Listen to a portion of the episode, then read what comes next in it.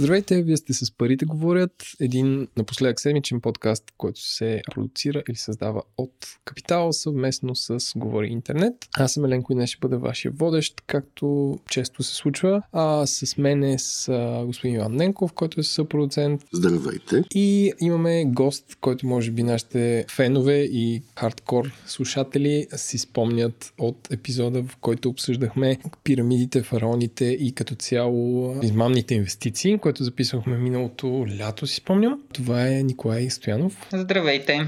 Записваме, само да кажа, на 24 април след обед, понеже ситуацията е динамична насам натам.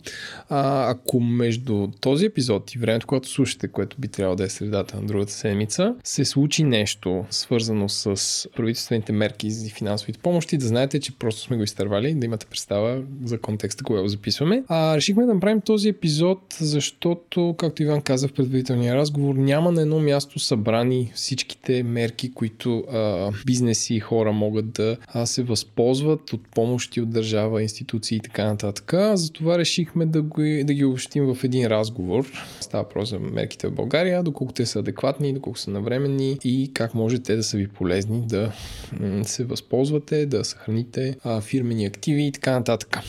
Слушах тази седмица един друг подкаст, където казаха, че абсолютно всяка пандемия променя света по един определен начин. Ако се замислим за, не че се спомняме, но за голямата чума през 1666, след това масово в западните европейски градове се прилагат първите закони, които регулират реално градската хигиена и са взети мерки за това да не се разпространяват зарази и прокаране на канализация и така нататък, особено в Великобритания, Италия и така нататък. Може да кажем, че след COVID-19 със сигурност света няма да е същия и ще има най-различни мерки. В какви случаи държавата отпуска помощ, ако говорим не за авторитарно управление, което някой преценява, а за дясно правителство, където нещата са по-скоро към бизнеса? Не знам, едва ли има и крайно десен човек, който да би казал, че тази ситуация не е безпрецедентна, поне в помнената от всички нас история, и да каже, че няма нужда от никаква подкрепа от държавата, така че със сигурност е оправдано да има много подкрепа. В случая просто бизнес, който и да е бизнесмен, няма как да си е предвидил да му протича бизнеса при такъв форс-мажор, какъвто е настоящата криза. Тотално блокиране на пазари, тотално блокиране на потребление, така че други подобни случаи, които могат да се оправдае такава намеса, са обикновено чрезвичайни, наистина големи природни катаклизми и войни, когато държавата трябва да осигури на хората и на бизнесите достатъчно средства и ликвидност, така че просто да не изпадне обществото в тотален хаос и колапс, което обикновено води ако се остави до там, води до по-големи щети, така че за мен не е въпроса дали трябва да има мерки на държавата, какви да са, и така че да се канализират максимално ефективно и максимално малко да се злоупотребява с тях. Може би за мен е най-яркият пример е така наречения план Маршал, който икономически подпомогна развитието на Европа след Втората световна война, където естествено доста държавни средства бяха инвестирани в бизнеса и работните места на континента. Типовете мерки, които ние сме категоризирали за това предаване, са правителствени, които са може би най-познати, така нареченото 60-40, банкови, европейски, на какви сметки може да се разчита, и една категория други, където се включват общински, застрахователни и лизингови. Значи, относно правителствените, Ники, можеш ли да препомниш и да кажеш според тебе, България бързо ли реагира знаем, че в началото на март беше първия случай регистриран тук, до приемането на тези мерки? В смисъл, може ли да пишем плюс на правителството, че сравнително бързо ги приеха? Според мен, да, както и с здравните мерки, можем да му пишеме плюс за сравнително бързо реагиране за обявяване на мерки.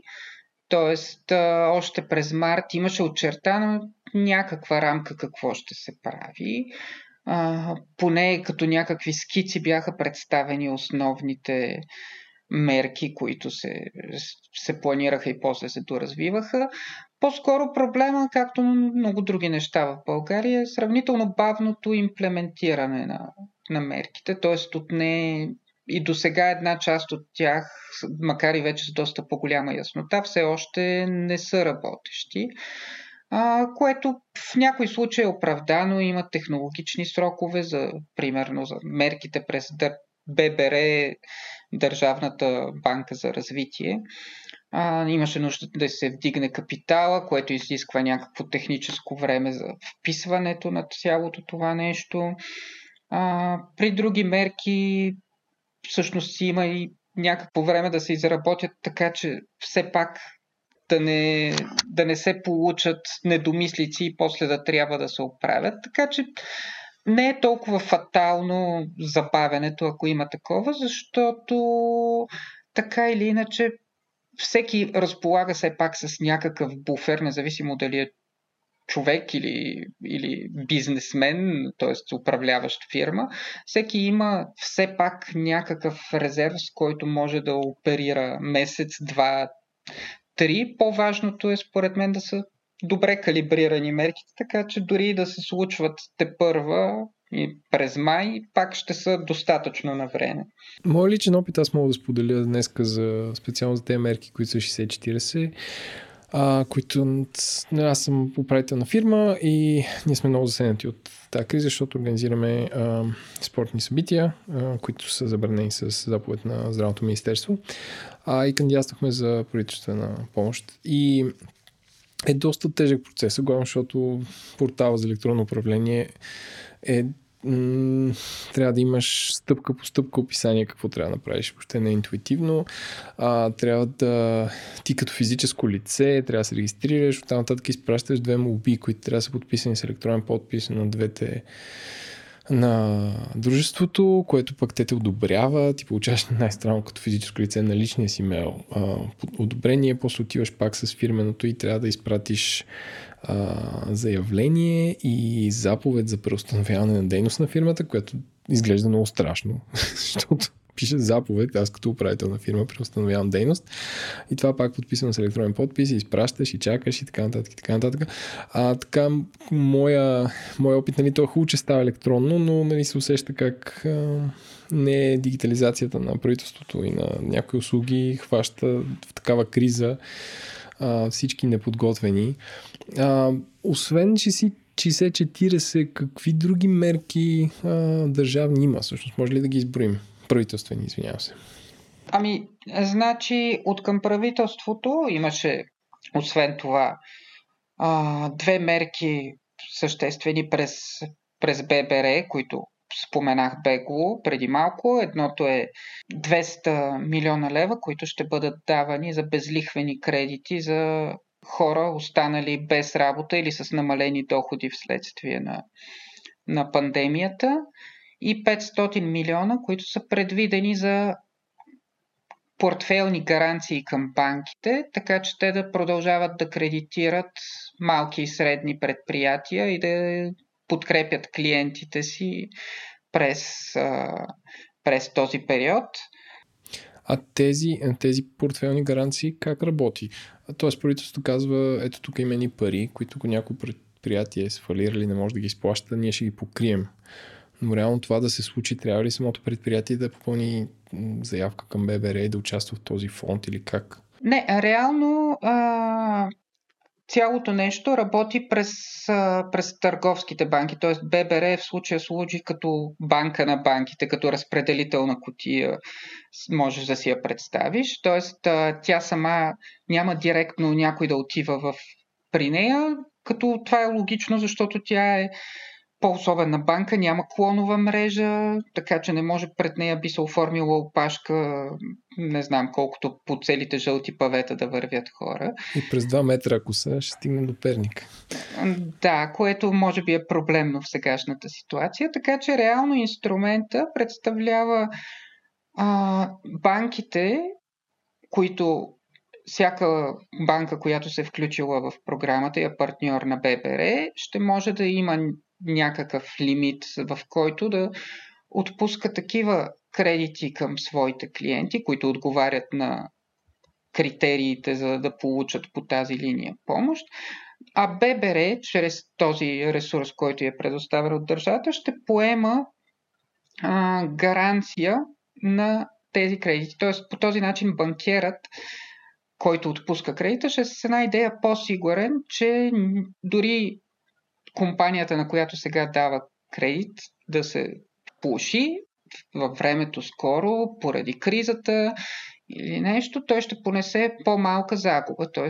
примерно ББР може да покрие до 80% от главницата, която ще при евентуален фалит на тази фирма, загубата ще бъде по-малка за банките, а иначе от тях се очаква те да продължат да си банкират по същия нормален начин, да си избират все пак клиенти, които да са кредитоспособни, да могат да си връщат кредитите, и затова и те носят част от риска, т.е. и те могат да загубят част от главницата, ако се стигне до там. Значи, по-скоро хората и фирмите трябва да говорят с собствените си обслужващи банки, с техните си банкери, да разпитат внимателно за тези инструменти. Ники, би ли обяснил и какво решиха търговските банки и Централната банка от гледна точка на така наречената ваканция за изплащане на лихви и главници на физически лица и на фирми? Да, това според мен е един от най-мощните, отприетите инструменти до сега. Т.е. като изключим 60-40, който като чисто като размер може би ще бъде по-голям, но това е доста силен механизъм. Реално това, което се случи, е, че то дойде по инициатива на самите банки формално, макар и да беше доста съгласувано с БНБ и с цялата държава и финансово министерство, е, че всеки клиент, независимо дали е фирма, дали е физическо лице, независимо какъв вид задължение има, дали е ипотечен заем, потребителски, какъвто ще да е, може да отиде при своята банка. Може да става и дистанционно, естествено, т.е. онлайн при сегашната ситуация, и да декларира, че им изпитва затруднения или очаква да изпитва затруднения заради кризата около вируса, и съответно да получи отсрочка до 6 месеца по лихвите или лихвите и главниците си, които дължи. Тоест, буквално можете за 6 месеца да си замразите плащанията към банката.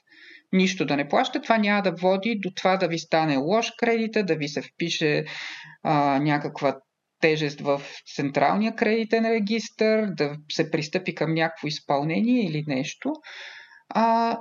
В тези 6 месеца все едно слагаме всичко на пауза до 6, защото някой може да поиска и за 3 месеца да е примерно. И след като този период изтече, със същия период се удължава кредита след това и главницата се изплаща все едно, ако сега е трябвало да изплатите до 2022 година края, се изплаща с 6 месеца по-дълго и ще бъде до средата на 2023, а лихвите, които е трябвало да плащате в този период, се разпределят по вноските ви до края на кредита. Така че да, все едно буквално може да си поставите всичките плащания към банката на пауза за 6 месеца и да си го представим като обем. За 2019 година, за миналата, лихвените приходи на всички банки в България, на цялата банкова система, са около 3 милиарда лева. Ако си представим сега за половин година, това означава 1,5 милиарда горе-долу лихвени приходи за банковата система. Ако се възползват около, не знам, служете примерно 20-30-50% от кредитополучателите на банките, означава със сигурност стотици милиони левове ликвидност, които ще останат в хората и в бизнеса по този начин. А тук някакси смесихме банковите и правителствените мерки, но те така си вървят. Други, които сме си отбелязали, за безлихвени кредити до 4000 лева, това предполагаме за физически лица. Да, това беше това, което споменах всъщност за безлихвените кредити през ББР. Тоест, те пак работят по същия начин. Държавата вдигна капитала на Българска банка за развитие с 200 милиона лева, от които 12, мисля, че банки са изявили желание към ББР да работят с нея и да предлагат безлихвени кредити на хора, които са под някаква форма са пострадали от кризата и доходите им са намалели. Тоест, всеки може да отиде в своята банка, стига да е една от тези 12 банки, но това включва почти всички от най-големите банки в страната. И да си поиска безлихвен кредит за 4500 лева, които освен това са и с доста дълъг гратисен период, който може да достига до 24 месеца, т.е. първите 2 години е възможно да не се плащат главници. Максималният срок на кредитите е до 5 години, т.е. като за такъв необезпечен, защото там не трябва да даваш никаква гаранция на банката за кредита е доста дълъг срок, така че предполагам, че все пак има изискване човек да докаже под някаква форма, че пострадал директно от кризата, т.е. е с намалени трудови доходи, станал е безработен или нещо друго подобно. А кредитите за бизнеса, те бяха до 100 000 лева, те също ли са безлихвени или са? Не, там вече много зависи, защото са по различни програми. Тези, които са през ББР за бизнеса, там целта е да се даде гаранция на банките, така че те да продължат да кредитират, а не да са безлихвени. Тоест логиката, която предполагам, че се влага в цялото нещо, е, че за хората, които са останали без работа, ако им дадеш 4500 лева, което горе-долу, ако някой е работил на средна работна заплата в страната, ще означава 3 месеца доходите му, нещо, което ще му бъде от помощ. Той така или иначе няма как да изплаща лихви в този период. Докато за бизнеса по-важното е не дали ако този бизнес оцелее, в бъдеще със сигурност ще може да се изплаща лихвите, така че там по-голямата помощ е въобще банкерът да е сигурен, че да му даде кредит и за да е сигурен, че ще има ликвидност в момента. И затова подхода на държавата е да гарантира самата главница, така че банките да са по-склонни да дават кредити. Иначе в общия случай, ако аз съм банката, която идват при нея в момента клиенти и аз казвам им, добре, аз разполагам с парите на моите вложители, вашия бизнес не знам дали ще съществува след 2 месеца и дали няма да фалирате. Така че, ако все пак по-голямата част от кредита, който ще отпусне ми е гарантирана от държавата, ще съм по-склонен да дам кредит на този бизнесмен да си продължи фирмата и ако успее наистина ще загубя по-малко като банкер. А доколко отлагането на данъчните декларации, може ли да се сметне колко пари ще останат във фирмите? Тоест, доколкото разбирам, това ще забави изплащането на данък печалба или? Да, частично се дава отсрочка, но тя буквално мисля, че ще е някъде от порядъка на 2-3 месеца. Така че дава глътка въздух точно в момента. Нямам директен спомен колко беше заложения приходи от данък печалба за миналата година. И то всъщност в случая повечето компании си внасят текущо данък печалба авансово през годината, така че ефектът ще бъде за сравнително по-ограничен, но точно число ми е трудно да ти извадя в момента и да кажа на колко ще се оценява, но не мисля, че ще е най-фундаменталната помощ и със сигурност не е нещо дългосрочно. По-скоро мисленето на правителството в случая е, че по-добре тези фирми да продължат да работят и да генерират печалба, защото иначе до година няма да има данък печалба, просто защото ако всички са на загуба, няма да плащат данък печалба. Може би чисто организационно, като се отложат сроковете за данъчните декларации, фирмите ще могат да се фокусират да спасят дейността си, вместо да изхабят голямо човешко време за подготовка на годишни финансови отчети и на попълване на данъчни декларации.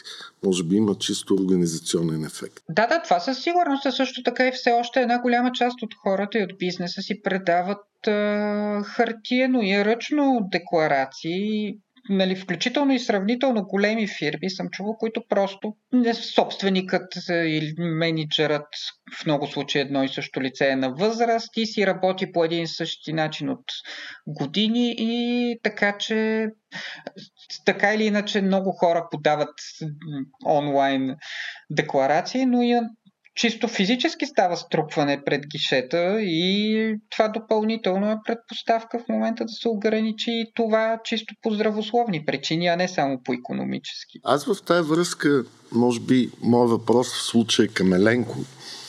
Дали цялата тази криза и ограничителните мерки всъщност не научават държавата да работи дистанционно и по някакъв електронен път?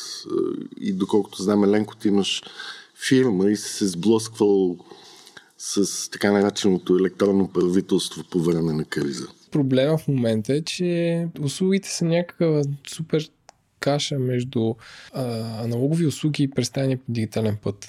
Значи, за да кандидатстваме за тези помощи, какво трябваше да направя?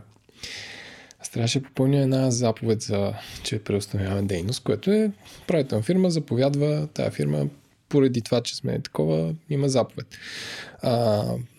Любимото ми, защото аз ако някой иска да подпише нещо, цъкаме на копче на там Acrobat Reader, то слага подписа моя, който съм... В смисъл, слага му отгоре моя подпис. Мога да го подпиша дигитално и го пращам. Но четоводителката, която е... Тя е супер дигитална и иска такива услуги. Не е някой възрастен човек, дето ако не е на хартия, тя каза не, разпечатай го, подпечатай го, подпиши го, снимай го и след това го изпрати, подписвам с електронен подпис. Аз направих този абсурд, да хвана един дигитален файл, да го спечатам, да го подпечатам, да го снима с моя телефон, да го кача на компютъра, да отворя Acrobat Reader и да подпиша дигитално една картинка, реално, защото това се получава тази, и да я използвам системата за електронно връчване на сайта, която да достигне, надявам се, до мисля, че забравих къде е нещо агенция за заетостта, Възраждане или нещо такова. Като аз нямам никъде нито ясна помощ, нито... той не е сайт като сайт, той е просто това, което може би повечето държавни служители му наричат системата. Но това е моят пресен пример от днес. Ти отговоря на въпроса, според мен те в момента нямат много избор и се учат да работят дигитално, но докато не се откъснат да се...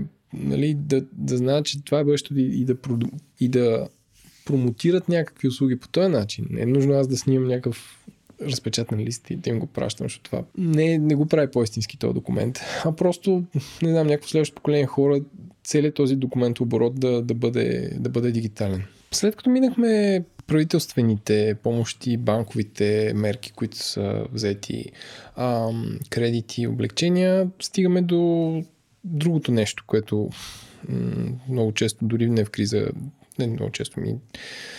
често дори не в криза, българските бизнеси разчитат на финансиране, това са европейските средства. Иване, може би ти да коментираш на какви пари може да разчита бизнеса от ЕСА? То в определени сфери ли е? Как се отпускат? И като цяло как големия ни брат ни помага? Европа се опита да отговори бързо на икономическите проблеми предвид пандемията и създаде няколко инструмента през Европейската комисия. А това, което до момента са обявили в България за достъпно, първо е програмата на така наречения фонд на фондовете, който мисля, че се управлява от Министерство на финансите. Този фонд управлява европейски пари, които са грантове или бюджетни средства на Европа. Неговият инструмент, който е доста интересен, е за фирмени кредити с размер до 3,6 милиона лева, които фирмите може да ги вземат от банките, като ползват тази гаранция на фонда на фондовете, т.е. не е необходимо да предоставят допълнително обезпечение. Но кредита не е за работни заплати или за нов бизнес, а да могат да рефинансират, т.е. да изплатят свои задължения, които са възникнали повече от 60 дни, с оглед да се подобрят ликвидната позиция и да се предпазят най-важното от фалит, тъй като когато те нямат пари да се изплатят определени задължения, било то към банките, към данъчните или към доставчици, е възможно някой да поиска тяхната несъстоятелност, точно по време на тая криза. Тоест, този фонд може да се ползва само за погасяване на стари задължения. Стари, смисъл, преди март 2020 или? Да, преди повече от 60 дни. Тоест, задължения възникнали преди кризата. Mm-hmm. Това е така наречената предпазна мярка от фалит на фирми, тъй като ако тия задължения са с непогасени повече от 60 дни, има голяма вероятност, както и по закон или по договор, в зависимост как е възникнало задължението, съответният кредитор да поиска несъстоятелност на фирмата с оглед да се възстанови това вземане. И мярката е с относително голям размер, 3,6 милиона за фирма, т.е. повечето фирми в България може да я ползват. Естествено, най-големите фирми, едва ли това е някаква съществена сума за тях, но според мен над 80% от фирмите биха могли да се възползват от това, ако имат такива притеснения. В същия този фонд на фондовете има и инструмент за микрокредитиране, т.е. на предприемачи и самонаети лица, което е до 50 хиляди лева. Това нещо по същество може да се ползва както за нов бизнес, така и за изплащане на заплати. Най-добре е хората да проверят в сайта на фонда на фондовете или на Министерство на финансите, както и в сайта на Европейската комисия, за да се запознаят с детайлите по това. Също така, пак през този фонд на фондовете, има и капиталови инвестиции.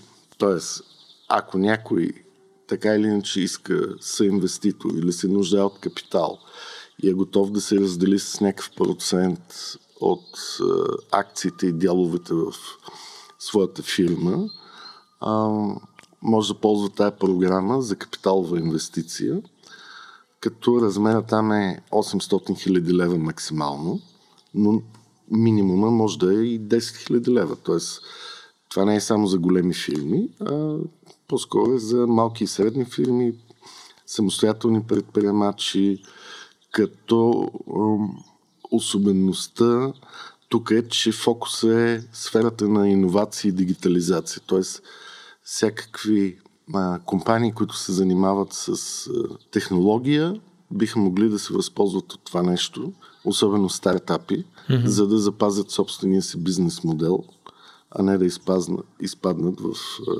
някакво тежко положение или, не дай се Боже, да фалират. И така.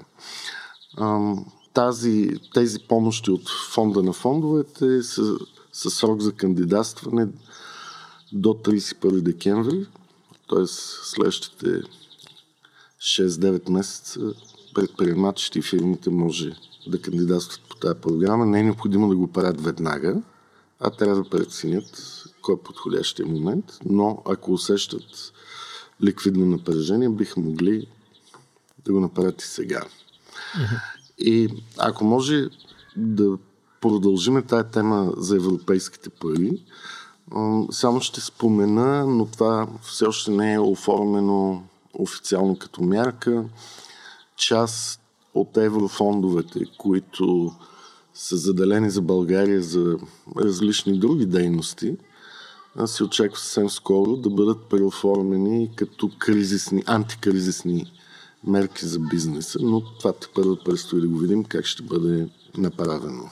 Едно от тези неща вече е факт, Иване, част от парите по оперативна програма Конкурентоспособност са пренасочени. Затова и вече го обявиха програмата. Мисля, че началото на тази седмица беше. Така че общо мисля, че беше 173 милиона лева, като безвъзмезна помощ за микро и малки предприятия от 3 до 10 хиляди лева, грантове буквално. Точно така, да. Това пропуснах. Това, между другото, е много важна помощ, защото това все едно е подарък. Но трябва да са изпълнени някакви условия, да има поне 20% спад на оборотите, да не са изпаднали в неплатежоспособност вече фирмите. И за такива малки фирми това е доста добра мярка, защото това реално е наливане на пари, които ти не трябва да връщаш, за разлика от безлихвените кредити, които все пак в рамките на 5 години трябва да ги върнеш. А това се изцяло подарък. Независимо, че сумите не са големи, за микро и малки фирми това до някъде би им дало глътка въздух за няколко месеца да прескочат това тежко положение. Да, но доколкото една голяма част от фирмите, там фризьорски салон или нещо подобно, са именно от този тип засегнати ужасно много, а с много малък бизнес, може да е много съществено за съживяване на именно този най-ударен от кризата бизнес, където са гаражни търговци, един вид хора, които си имат на фирма, която си само те или нещо подобно. Абсолютно, защото ние в нашия живот си мислим, че двигателя на икономиката са големите фирми, предприятията, външните инвестиции, но понякога, особено в градовете, тези малки търговци, прословутите фризьорски салони или козметични салони, всъщност осигуряват работа на адски много хора. И тази мярка, ако се комбинира и с това служителите в такава фирма да вземат и безлихвени кредити, реално, наистина, може да спаси много от тия бизнеси от фалит. Вчера гледах брифинг, нещо като брифинг с Бойко Борисов вечерта, и той на няколко пъти спомена, юли влизаме в, не знам как е термина за чакалнята на еврозоната. Това нещо ще промени ли от към финансиране? Чисто технологично не би трябвало да промени нищо съществено. Т.е. инструментите, които имаме на ниво Европейски съюз, ги имаме и сега. Инструментите, които са на ниво еврозона, няма да ги имаме докато сме в чакалнята и ще ги имаме чак когато влезнем в еврозоната, което за съжаление по всичките правила още заковани в камък в европейското законодателство трае поне 2 години след като сме в тази чакалня, така че ако някой не направи някаква голяма отстъпка специално за страните сега влизащи в ИРМ-2, това сме ние и Хърватия, и Дания, която си е там перманентно, няма да има такова нещо и за сега не се очаква. По-скоро ефекта от това би бил подобряване на такъв по-косвен и не толкова пряко да се усети чрез някоя мярка, подобряване на кредитния рейтинг на държавата, възможност все пак правителството да продължава да се финансира по-ефтино, защото в един момент всички тези мерки зависят от това дали българското правителство може да си набави пари от пазарите. То ще трябва да имитира дълг и ако изведнъж дадеме назаден и кажем сега ние се отказваме от еврозоната, имаме по-важни неща, е много възможно пазарите да реагират негативно и ако не да отрежат българското правителство напълно, да поискат доста по-висока цена и тези мерки на нас всички да ни излезнат по-скъпо. Така че това са позитивите, които ще усетим, а не нещо конкретно като специална мярка за България. Аз, доколкото видях с нощи, Reuters беше пуснал новина, че Българското финансово министерство е наело 4 инвестиционни банки за емисия облигации от 2 милиарда евро, което стана възможно след като гласуваха актуализация за бюджета и нов таван по-висок на държавния дълг. Да, просто така или иначе всичките тези мерки, за които говорим, изпада в икономиката, който по оценки на правителството ще бъде 3%, а пък може да се окаже и повече според много други прогнози. Това означава, че бюджетът със сигурност ще бъде на дефицит, дори без допълнителните мерки, които също струват пари. Нали, това, за което сега си говорим, са неща, които под една или друга форма излизат от бюджета. И така, че държавата най-вероятно ще й се наложи с милиарди да взима дълг, дали ще е само толкова. Нали, това съобщението на Reuters беше по-скоро на ниво все още пазарни слухове и източници от пазара. Може да се окаже и по-голяма сума, може да има и второ излизане на пазара, така че ще е доста ценно България да е направила крачки към ИРМ-2, за да се възприема от пазарите като страна по-близо до сърцето на Европа и съответно да й се дава по-ниска рискова премия. А Ники, би ли обяснил това съобщение за така наречения слоп на 4 милиарда лева срещу 2 милиарда евро между БНБ и Европейската Централна банка? Да, макар че то мисля, че по никакъв начин не засяга обикновения гражданин или обикновения бизнес. То е по-скоро една макроекономическа застраховка за България. Тоест, в момента Българския валутен борд е подкрепен с валутните резерви на БНБ, които са доста внушителна сума, към 54 милиарда по последни данни, лева това. Но и съответно с тях, те са инвестирани в еврови активи и по този начин се покрива борда, т.е. всеки човек или който отиде и иска да си обърне левовете в евро, знаеме, че БНБ разполага с достатъчно евро това да се случи. Само че с развитието на кризата, вероятно резервите на БНБ ще бъдат поставени под натиск. Това, нали, като казвам валутни резерви на БНБ, не си представите пари, които седят в трезора и не всички пари са нейни. Тоест в валутните резерви на БНБ влизат пари на правителството, които са депозирани в БНБ и то очевидно следващите месеци ще ги харчи и те ще намаляват. Влизат пари на банките в БНБ, които също в следващите месеци няма да имат лихвени постъпления, колкото очакват и съответно и те може би ще намаляват и самото покритие на борда ще изтънява. За момента това по никакъв начин не изглежда притеснително, но тази слаб линия дава възможност на БНБ да създаде от нищо едни допълнителни 2 милиарда евро резерв валутен, който при необходимост би дал по-добро покритие на борда и горе-долу с това се изчерпва неговата функция, т.е. прави борда ни с една идея по-сигурен, ако кризата се окаже по-дълга и по-дълбока, отколкото всички очакваме. То може би е свързано и с емисията облигации, т.е. външните инвеститори да знаят, че България има достъп дори до такова екстерно финансиране от ЕЦБ в някакви моменти. Предполагам, че може да окаже някакъв положителен ефект за това. Добре, аз мисля, че поизчерпахме така наречените правителствени европейски банкови мерки. В същото време доста от общините и отделните министерства се опитват да бъдат адекватни по време на тази икономическа криза. Доколкото видяхме, Министерство на културата обяви някакви мерки, свързани с директни плащания към самонаети творци, артисти, художници и така нататък. Това не е особено голяма сума, но все пак невероятно.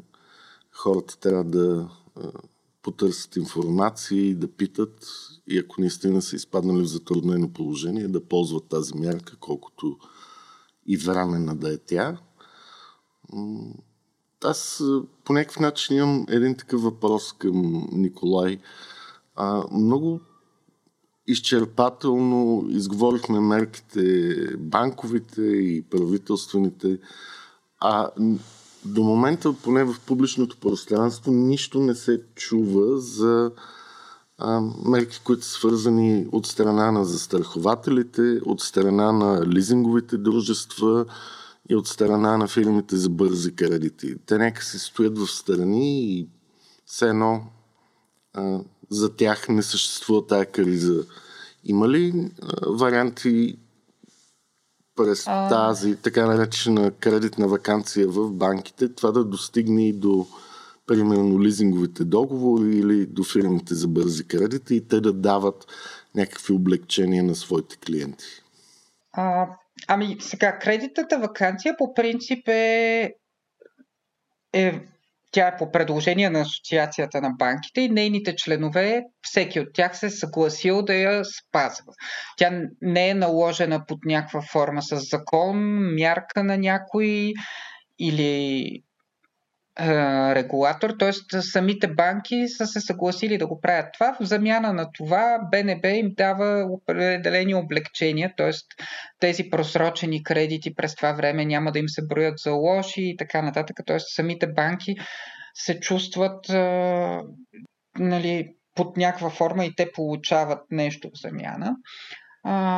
Директно на въпроса ти, една голяма част от лизинговите договори също попадат в банковата ваканция. Това са за лизинговите дружества, които са част от банкови групи. Тоест банките, които са влезнали в кредитна ваканция, това важи и за техните дъщерни лизингови компании, които са едни от най-големите на пазара. Тоест и UnicreditBullBank има голям лизинг, и ОББ има голям лизинг, и Сосиете Женерал има голям лизинг, който сега вече е част от групата на ДСК. Така че и трите най-големи банки са с едни от най-големите лизингови дружества на пазара. Една голяма част от лизинговите договори също подлежат на кредитна ваканция, стига клиента да си го поиска. Това, мисля, че не знам дали го казахме достатъчно ясно, но българската кредитна ваканция е по поискване, т.е. тя не става автоматично. Не автоматично, т.е. хората трябва да са проактивни. Да. Трябва да отидеш, не да отидеш, а може би да си подадеш онлайн заявление. Всяка банка на сайта си е сложила нейната процедура каква е и да кажеш, аз искам да се възползвам от това. Така че една част от лизингите влизат в това. Също така и потребителски кредити, ако са от дружество, което е в банкова група, също влизат. Пак Unicredit има дъщерно дружество, което е едно от най-големите на пазара, т.е. цялото потребителско финансиране на Unicredit е през дъщерно дружество за бързи кредити и то също подлежи на кредитната ваканция. За другите дружества, които са типичните дружества за бързи кредити, няма такава мярка и при тях до някъде е оправдано, защото живота на тези кредити и техния оборотен капитал, с който разполагат, е много малък. Тоест, ако те в момента кажат на своите клиенти спрете да плащате, ако се чувствате ударени от кризата, те трябва почти да стопират дейност, защото те нямат, при тях превъртането на парите е буквално за месеци. Те дават кредит за 6 месеца, който се връща с лихвите, с тези пари дават нов кредит и ако това спре, те трябва буквално да спрат дейност. И другия въпрос е, че самите те имат много по-малко капиталови буфери, че да издържат на такъв натиск за разлика от банките. И предполагам, че това е причината самите те да нямат такива инициативи. Да не говорим, че и сектора все пак там е доста по-разпокъсан, малки фирми, отделни участници, докато при банките все пак може да се постигне някакво координиран отговор на кризата. Сравнително обозрим брой са, под 25 са вече на пазара и обединени са в една асоциация. Общо взето там нивото на диалог е доста по-голямо, отколкото при бързите кредити. Може би тогава за хората, които имат скъпи бързи кредити, би било добре да вземат този гарантиран от държавата безлихвен кредит до 4500 лева и с част от тия пари да си покрият тези доста скъпи кредити. Това със сигурност. За някой, който има сравнително малък бърз кредит, 4500 е така сума, която ако някой просто е взел кредит, за да си купи нова техника, телефон, изплащане или нещо подобно,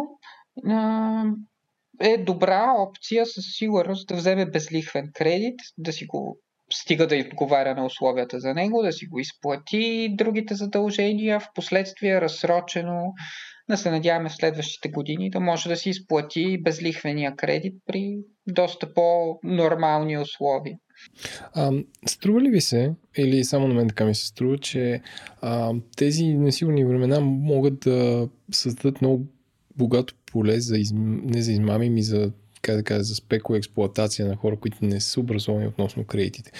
Защо го казвам това? Защото като ходя контролирано из София, виждам, че най-нишата форма на реклама, именно на печатен лист с бързи кредити веднага, телефонен номер, без бранд, без нищо, се възроди. В смисъл, в момента има такава кампания, където са налепени, нали, трябва ти пари, давай сега.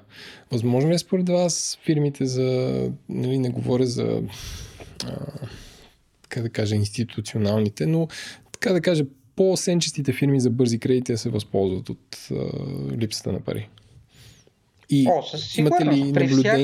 имате ли наблюдения за покачването на тази реклама? Според мен при всяка криза, дори да не е толкова дълбока, бизнесът на по-нерегламентираната и сива част от кредитния пазар винаги почва да избоява. По принцип, една голяма част от хората, дори в добри години на икономиката, когато всичко върви нагоре, са небанкируеми. Т.е. банките не биха желали да им отпускат кредит, защото са прекалено рискови. Имат много нисък доход, имат несигурен доход. Нали, всяка банка си преценява този човек, като го вижда, че е сменил 10 работи или че е бил само сезонен работник и сега иска кредит. Нали, в общия случай ще му откаже. По време на криза, когато много хора повече хора стават безработни с несигурни доходи, това важи още повече и съответно много хора, притиснати от обстоятелствата, биха тръгнали към такава опция. Затова е доста хубаво да се знае, че все пак има поне на първо време такива инструменти, включително и безлихвени кредити, които за много хора биха били по-доброто решение, защото доверявайки се на някой буквално лихвар, ако става въпрос за лепнато листче на електрическия стълб, който човек не познава, след това много често за да се вземат тези пари се изисква от хората да подпишат договори, които съдържат много неравностойни клаузи, понякога се изисква от хората да си заложат имущество, включително и жилища, и да влезнат този тип хора и много трудно се защитават съдебно, ако са недостатъчно грамотни финансово, обикновено са и недостатъчно финансово разполагащи със средства да си наемат адвокати и проблемът може много бързо да стане остър и социален. Така че всяка информация за това по какъв по-институционален начин хората да имат достъп до пари в този момент е добре дошла. Като последни мерки в нашия план, секцията Други, сме си записали две неща, които ще помоля Иван да разкаже за общинските мерки и за застраховките. Длъжни сме да споменем, че и някои общини, аз лично съм чел за София и за Варна, това са градовете, които ме вълнуват, по собствена инициатива се опитват да подпомогнат и те малкия северен бизнес, който има връзка с общината. Намаляват частично или с по-голям процент наемите на различни общински помещения, премахват или забавят плащанията на тротоарно право. Това е особено валидно за заведенията, които имат места на открито и в момента не работят. И ако те плануват да отворят в някакъв момент, когато мерките за социално дистанциране понамалеят като строгост, в този период някакси е несправедливо да плащат тротоарно право на общината, при условие, че нямат никакви приходи. Някои от общините дават съвсем малки гаранционни суми за кредити, така че тук ключът е хората, които работят и имат бизнес в определена община, да проверят на техния сайт. Примерно на сайта на Софийска община има така относително културно разписани мерки, и оттам, или пък да се свържат с служителите в съответната община, за да проверят какво може да ползват. Иначе по отношение на застраховките, аз по-скоро гледах, че в Щатите много от застрахователните компании предоставят ваканция на вноските по автокаско, тъй като много по-малко хора използват автомобилите си и по този начин те искат да ги запазят като клиенти, като им спират вноските по автокаско. Нямам представа как е в другите държави с гражданската отговорност, но това по-трудно ми се вижда да бъде като някаква мярка. По-скоро самото каско, което е свързано с щети от пътно-транспортни происшествия върху автомобила, би могло там да се мисли за някаква мярка, която да облегчи тия плащания на хората. В България повечето каско, доколкото знам, се сключва годишно. Така че със сравнително, предполагам, че има и хора с месечни или тримесечни вноски, но по-голямата част, по принцип, особеност на българския пазар е, че той като един сравнително неплатежоспособен пазар, само по-новите коли и по-скъпите имат каско. Просто хората, когато една кола е над 5 години, обикновено сключват само задължителната гражданска отговорност в голямата си част. И съответно, по-скоро такива, които в момента им се подновява годишната застраховка, би могло да се мисли за нещо, отколкото за...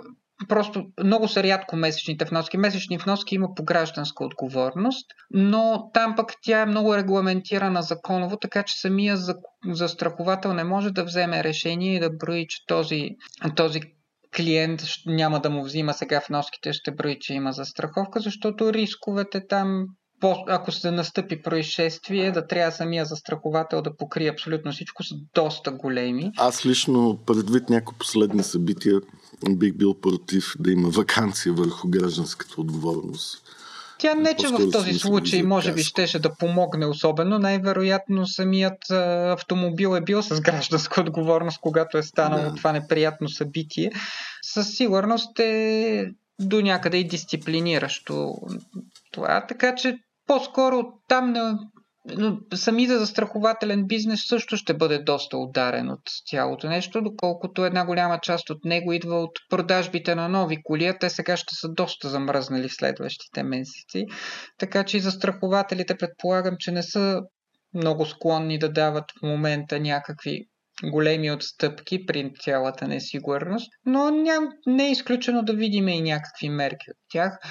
Това, което съм чувал, са по-скоро такива мерки в помощ текущо оперативно на клиентите и обслужването им дистанционно, да няма струпване на хора в офиси, да могат да се подават жалби и искания за плащане онлайн и такива неща. Но не мисля, че скоро може да се очаква някаква ваканция по премийните вноски. Един такъв последен, малко по принципен въпрос. Mm-hmm. В момента наблюдавам в някои държави тече една така дискусия.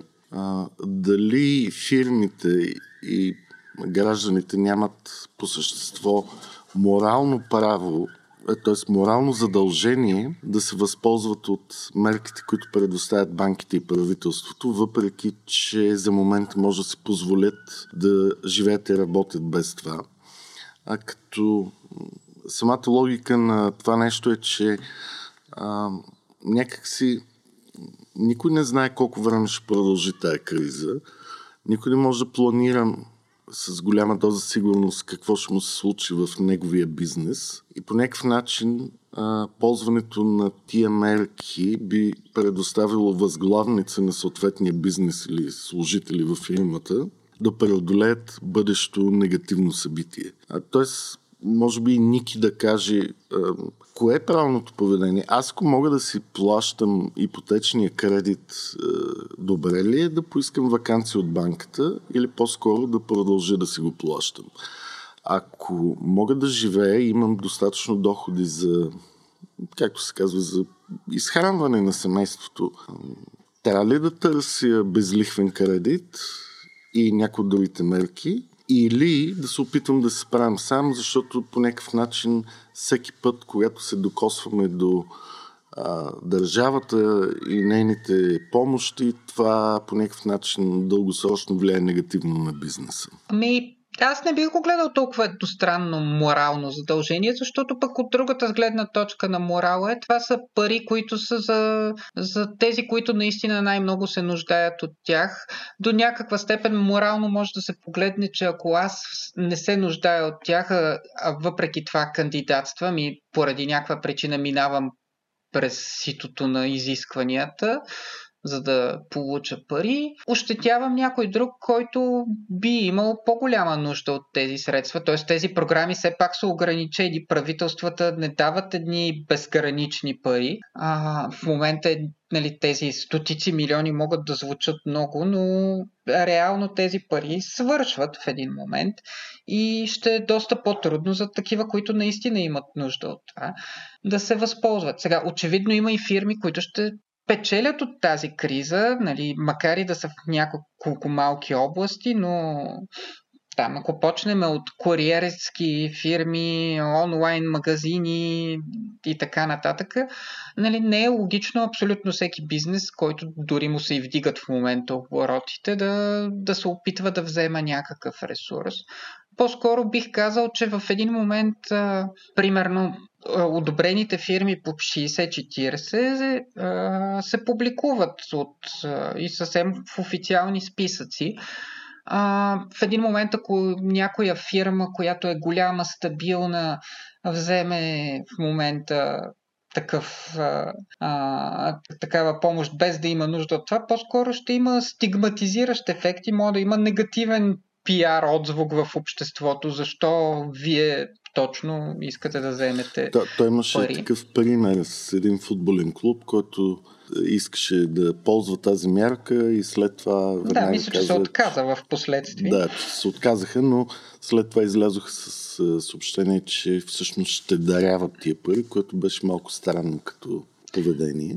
За мен е по-скоро оптималното решение човек да си преценява трезво доколкото може ситуацията. Една част от мерките все пак са валидни, примерно кредитната ваканция е валидна за сега до 22 юни, т.е. дори в момента да си имате работа и да не изпитвате никакви затруднения, можете да отидете не днеска, утре, ами в близките 2 месеца да направите това. Тоест, ако се промени ситуацията, важи все още поне 2 месеца, ако това не се удължи по-дълго. Други мерки са с хоризонт до края на годината да се кандидатства за някакви средства, така че по-скоро бих посъветвал всеки, който няма належаща нужда, ако ще стъпва на морал, да изчака поне докато му се очертае някакъв хоризонт, че може да има потребност. Не бих казал, че е разумно всеки да кандидатства по абсолютно всяка мярка и да се опита да складира колкото средства успее и да трупа възглавници, защото просто това нещо ще направи всяка от тези мерки по-неефективни.